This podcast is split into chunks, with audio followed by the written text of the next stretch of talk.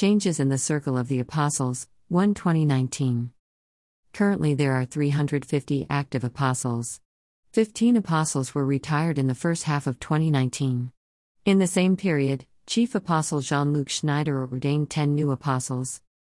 https colon slash slash nac.today slash n slash a slash 675462